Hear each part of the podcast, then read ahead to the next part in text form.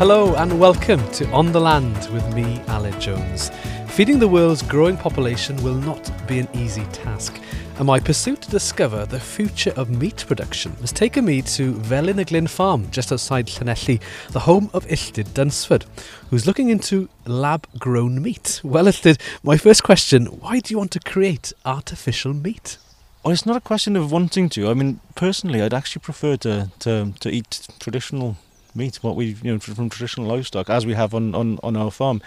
But really, if we look to the future and the, the increase in population, we need to consider how we're to feed everybody and to actually have a planet after all that. So you're developing this artificial meat. Now, what does it actually look like and what does it taste like? When we think of meat, we think of a steak. It doesn't look like that. It's um, what we can produce at the moment is much more similar to what the ingredients would go into a burger or a sausage.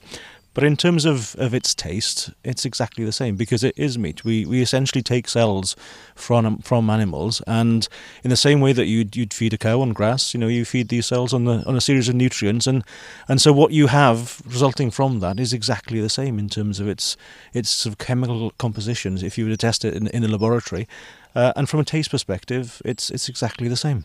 And for some listening, I'm sure it, it sounds quite far fetched, but it's not that far away. Uh, uh, when do you think this is going to come mainstream?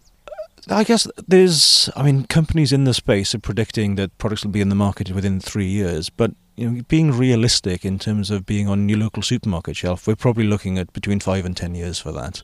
As my final question, as, as somebody who who enjoys their food and and uh, admires and appreciates good quality food, what would you prefer? A nice, juicy, traditional, uh, natural steak, or a or a cell based steak?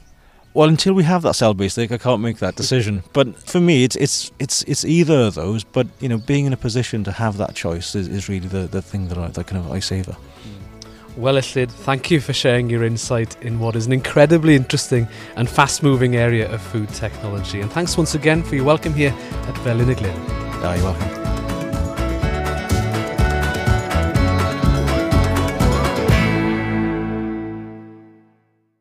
On the Land is supported by the Audio Content Fund.